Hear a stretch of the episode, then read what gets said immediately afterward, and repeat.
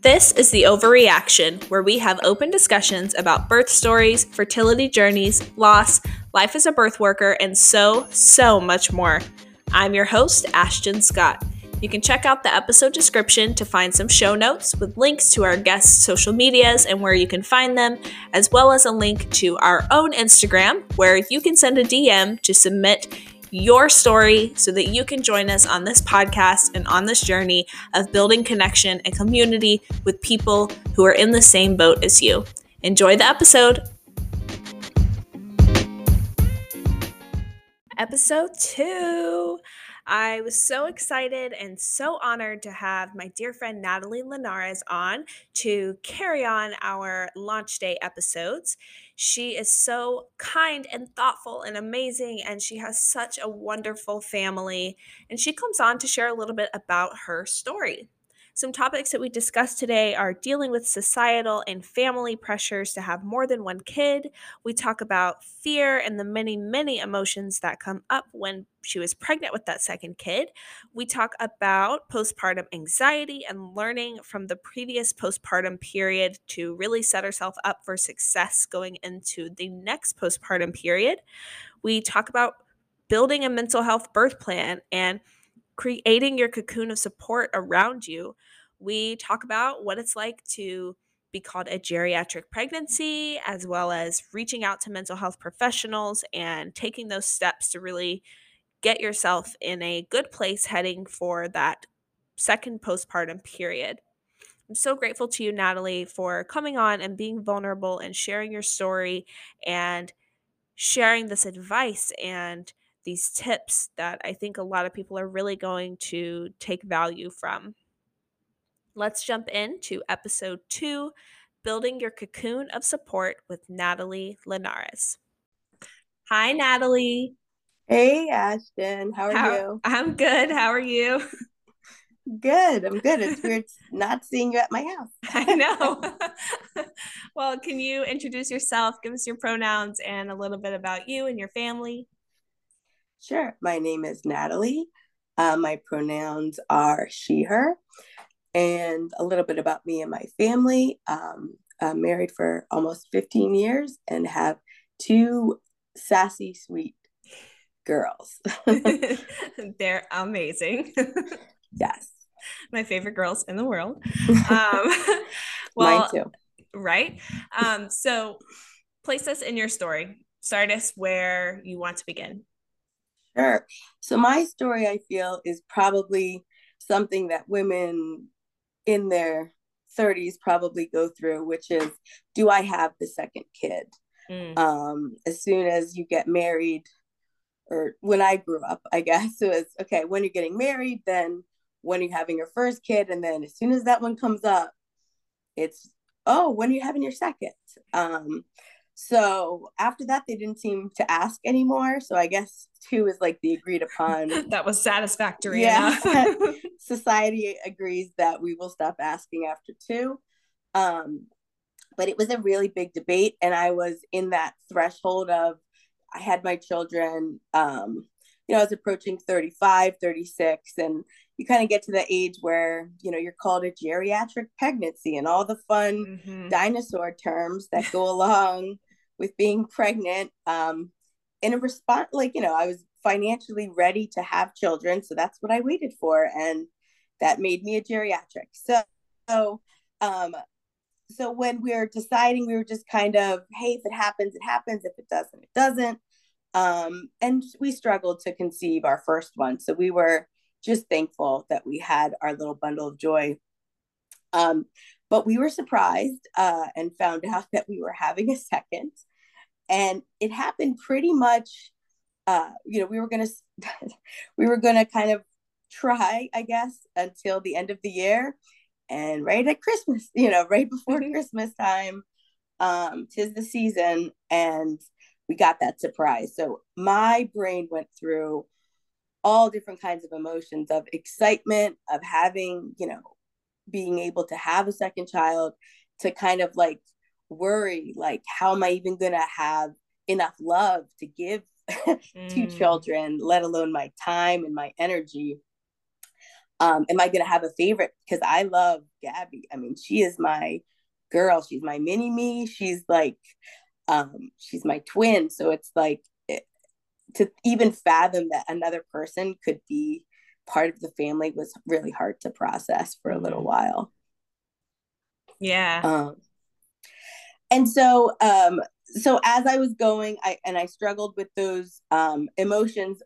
A big one was fear, um, mm. and part of that was because um, my first child had some eating challenges, um, maintaining a, um, a weight. They call it failure to thrive. And as a mom, when you hear the words failure, when a doctor's saying the word failure, like a doctor saying it, like yeah. not your mom, not like, you know, it cuts your really thoughts. deep. Yeah, yeah. Like fail like written down, failure to thrive. Oh my gosh. And so like you're like, oh my gosh. So um, but she had, you know, a lot of children newborns have it, which is the reflux, and it was severe, and she had to have these compounded um, compounded medicines that had to get at like this special pharmacy that of course cost hundreds of dollars and she had to be on special formula and all that fun stuff um, so when i was pregnant with my second i panicked because i just mm. had a flashback to all of these things and i was part of me was like there's no way that um, God or the universe can give me two of the same challenges. It's going to be a new challenge. I was pretty confident, but there's always that worry. Mm. So then, um, instead of keeping on manifesting the worry and the and the anxiety, um, I I created uh, we called the term cocoon of support. So that, that was when yeah, that's when I was like, okay, so I had some postpartum anxiety from my first. Um, which was, you know, I, I wasn't able to sleep. Um, I was just worried that the baby wouldn't breathe. So like that product that like, you know, ticks every time the baby breathes. I mean, that was like a lifesaver. I don't think I could sleep without that thing. Um, so after uh, dealing with postpartum anxiety and things like that, I said, okay, I have to be better prepared this time. I just suffered through it the first time. So um, I started ha- making appointments with a therapist. I started making appointments with a psychiatrist. Um, so that way, we basically had a plan in place so that if, you know, knock on wood, the anxiety reared its head again or something different reared its head again, that I was ready. Um, and so, with that therapist, what we really worked on was like a mental health kind of birth plan, mm. um, which was really, really helpful. So, understanding who my safe spaces were, um, making sure that those were my resources. If my husband, you know, if he's overwhelmed, who am I going to go to and things like that. And taking the time with somebody, I was very privileged to be able to do that and working with them to create that.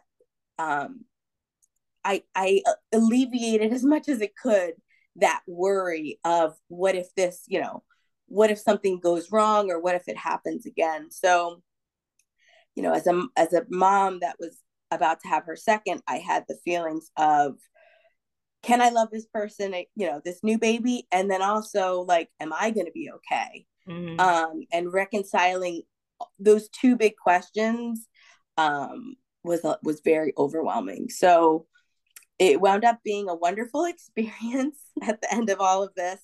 Um, I did have a C section the first time, and I was going to try um, for a vaginal birth the second.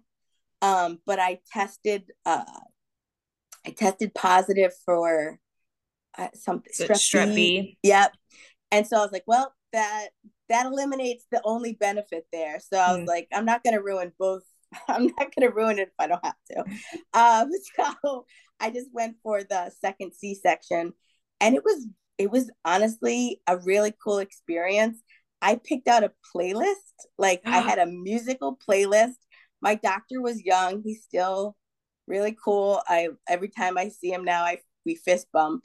Um, mm-hmm. and I had like um, uh, and so then when Cecilia was being born, one of the songs in my playlist, which you know was a name I was considering, of course, was Cecilia, and of course Cecilia by Simon and Garfunkel was playing as she was being pulled out, and I was like, okay, well, this is the sign that I have to name her this. I love um, it. I just got goosebumps. It was awesome. yeah, it was really cool. So, um, so wound up being at the end of it a very positive experience. Um, at planned as well as planned can be a very calm um, delivery. I healed very well. Everything went well.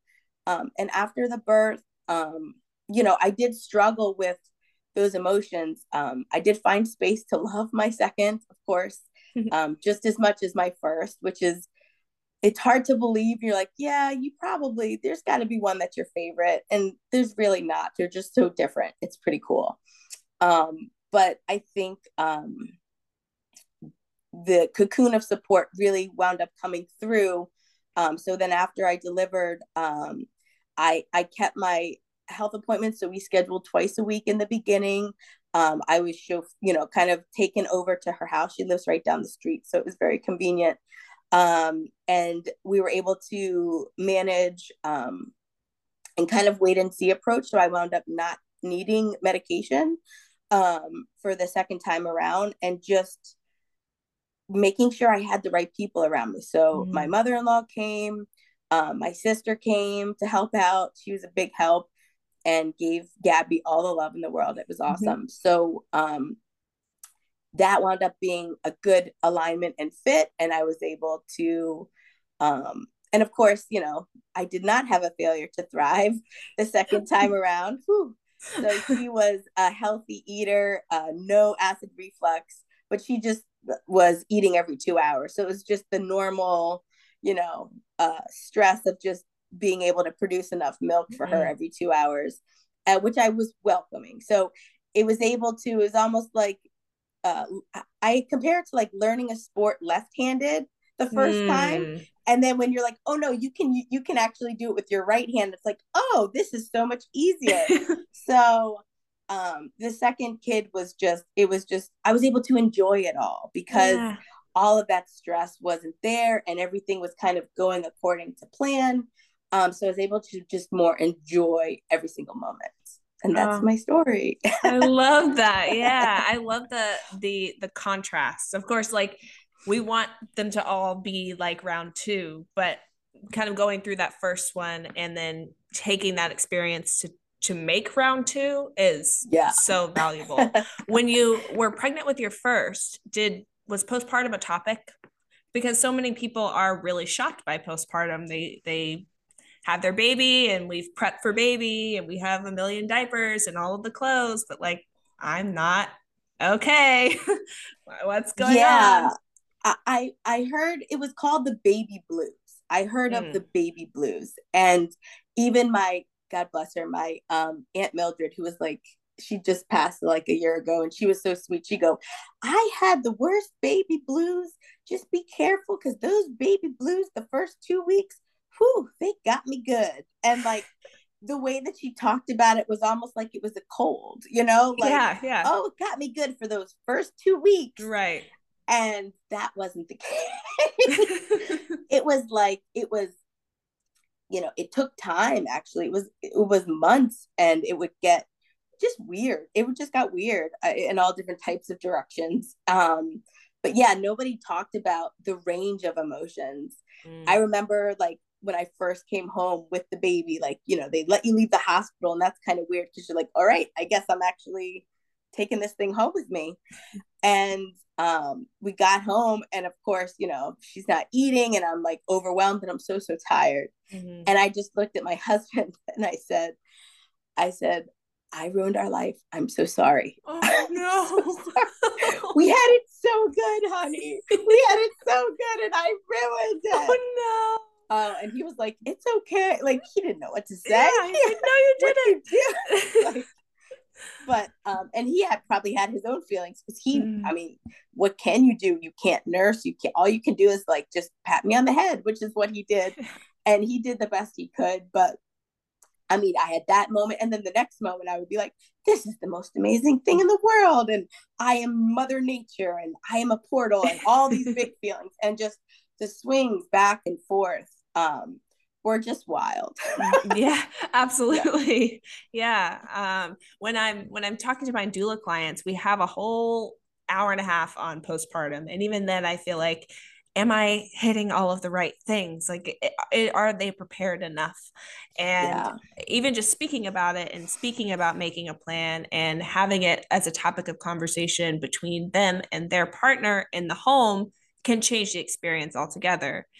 But I'm I'm curious if there are any any pivotal points that you you think everyone just you need to know like this is something that please plan here um, pay attention here spend extra time and love in this area yeah i think that a key thing is to kind of i don't know how to articulate this without a visual so i apologize but looking at the issue like with while you're still in it versus mm. taking a step back and looking at it from a distance so like mm if I were to tell myself back then, I would be like, okay, Natalie, if you're feeling this, what else is going on? Like I'm too in the moment. So I found myself being so overwhelmed in the moment, I couldn't take that space mm. to breathe and analyze what was going on. Because in reality, it was, oh, I haven't slept in three days and I haven't taken time for me.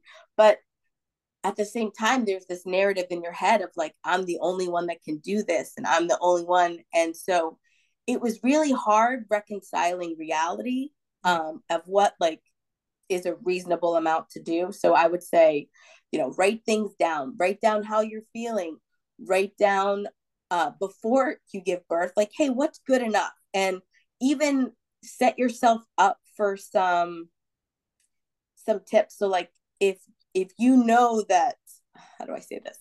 If you know that you're um like your red flag is after 48 hours of not showering, that means something. You know what I mean? Mm, yeah. Call those out and write those down and share those with your partner or your doula so that way they could gently and kindly kind of call you out because mm.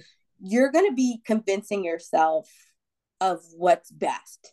Um, but you're convincing yourself in a very tired state, mm. in a very altered state. Um, so that's where if you're a lot, if you're honest with yourself on like, especially if you've had depression before. So like if you if you are prone to those types of things, then you know you'll hopefully be more aware of them, but also maybe you haven't shared that type of a vulnerability level with your partner. So that might be an opportunity to get to that next level with them and say, hey, you know, if I don't get out of bed or if I am not washing my hair, like usually that means something's off. Um, so know yourself, know that, and um, and just kind of take a breath. You know, take a moment and just check and make sure you've you've done your basics. You know, mm-hmm. like um, your basic care, and um, and if not, then reconcile it. Um, as soon as you can. yeah. Yeah. It sounds like uh, kind of creating a system of accountability of sorts when it comes to mental yes. health. And like my, I am not pregnant. I have not been through a postpartum stage, but I struggle with mental health. And so I have over time had to flag my own red flags and and become aware of those things so i do hold myself accountable when i'm not getting up in the morning when I refuse to get out of bed, like, okay, something needs to change. I have to I have to do something along the way. Um, yes. Yeah. And then the the last thing I'll say is um, surround yourself with safe spaces. It doesn't matter if, well, I promised my mom I would have her there, or I mm. promised so and so. If they are not the right vibe that you need in that space, or if you're not ready to receive anybody, take that space because that's also something uh f- funny quick story so mm-hmm. um i you know my mother-in-law and um father-in-law did come down for the second birth and they were wonderful and they were gentle and they were kind um but me i was still a little bit of a mama bear you know after that second baby mm-hmm. came out and um i just got i didn't want them to hold the baby. When it, and I look back at it I'm like oh wow it's so silly. I'm almost like embarrassed to say it but I didn't want them to hold the baby. I wanted like I just wanted to be there. And it was mm-hmm. you know it was pretty soon. Um but it was again it was my second so it's not like this was my first rodeo.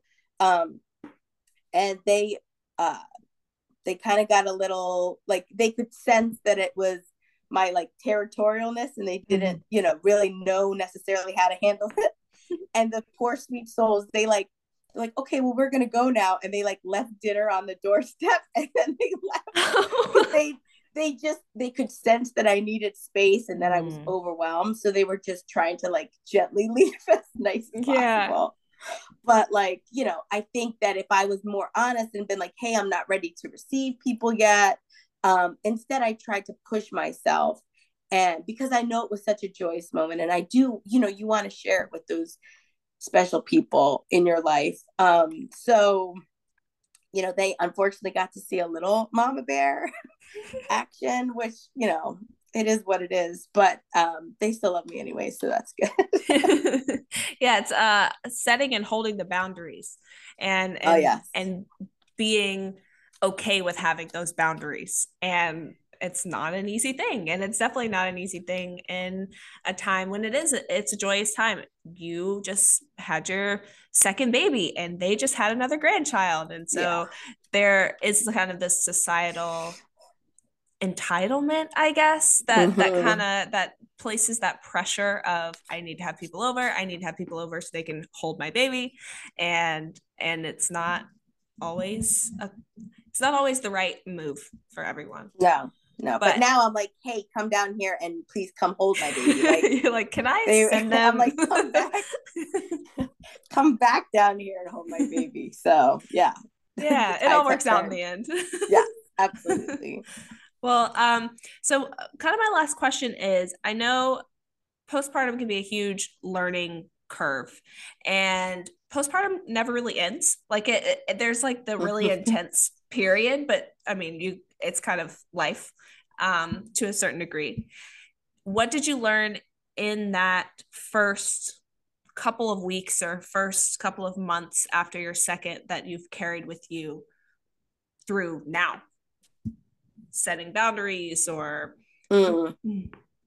um, i think the biggest lesson is uh, t- taking time for yourself mm.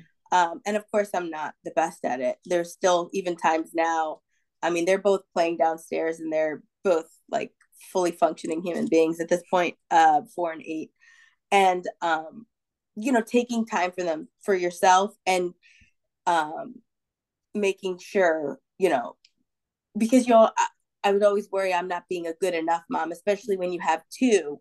Then it's like, well, this time instead of napping, I could be spending it with my first kid, or I could be spending it dot dot dot. It's like, yes, at the end of the day, you could be spending it all different types of, of ways, but make sure you're filling your cup back up somehow. Um, if you if if possible. Um, so a lot of things um I guess the the biggest thing would be just make sure your your priorities are aligned with like reality yeah. like cleaning for example like i like to have a clean house and it calms me down and it keeps my mental health well but at the same time staying up till three in the morning cleaning because i have an anxiety and it makes me feel calm and i'm looking for that end result is counterintuitive mm-hmm. and recognizing that and being at peace with the flaws and being at peace with the chaos a little bit because at the end of the day and this is like the most annoying end of the day but at the end of the day like it's just stuff. It doesn't matter. And you know um that's it. So i think just reminding yourself of that somehow. Yeah yeah absolutely. I love that. Well is there anything else that you'd like to add or any advice you want to give or anything else to round us out? Um, yeah, I would just say do what's best for you. Like, don't listen to the to the stuff about like, oh, you have to give them a sibling or whatever. I mean, mm. don't get me wrong; it's nice that they're playing together, um, but do what's best for you and your family. If one child is enough, and you're like, okay, this is this is you know enough to keep me busy. I feel like I'm involved and I'm experiencing, you know, having a child I think after one, it kind of turns into a lifestyle. So mm. like I feel like with one, it's like you can kind of bring them around with you.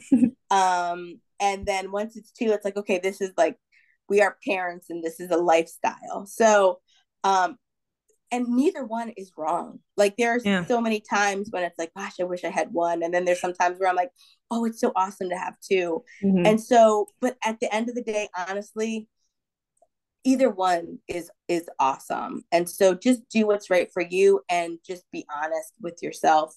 Um, I don't feel like people regret anything as long as you did what was best for you at yeah. the time. So just don't do it for anybody else. Make sure you're doing it for you because these things take a lot of work a lot of time a lot of energy a lot of work and a lot of patience especially if you're breaking like trauma cycles mm. and your mm. solution isn't just like yelling and stuff like that you know if you're trying to mm-hmm. like be mindful and have like societally awesome kids i mean it's it's a full-time job it really absolutely is, so. yeah because all of that is also your own work that yeah throw that on top of two kids and you have yes. no time or energy uh, well no. thank you so so much for for sharing your story is there can we find you anywhere or anything coming up for you um i no not right no. now i do dabble in podcasts and tiktoks but yeah. no i'm really just chilling right now cool i love it but, well Thank you so much. I really yes, appreciate thanks. you.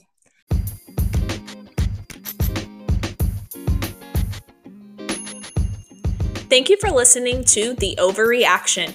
You can check out the episode description to find show notes that includes links to anything that was mentioned in today's episode, as well as our Instagram link where you can head on over and submit your story to be shared here via DMs. If you're enjoying this podcast, I would be so honored for you to subscribe, leave a review, download some episodes, or send some to a friend that you know would enjoy it. I hope that you have a wonderful week, and I will see you next Tuesday.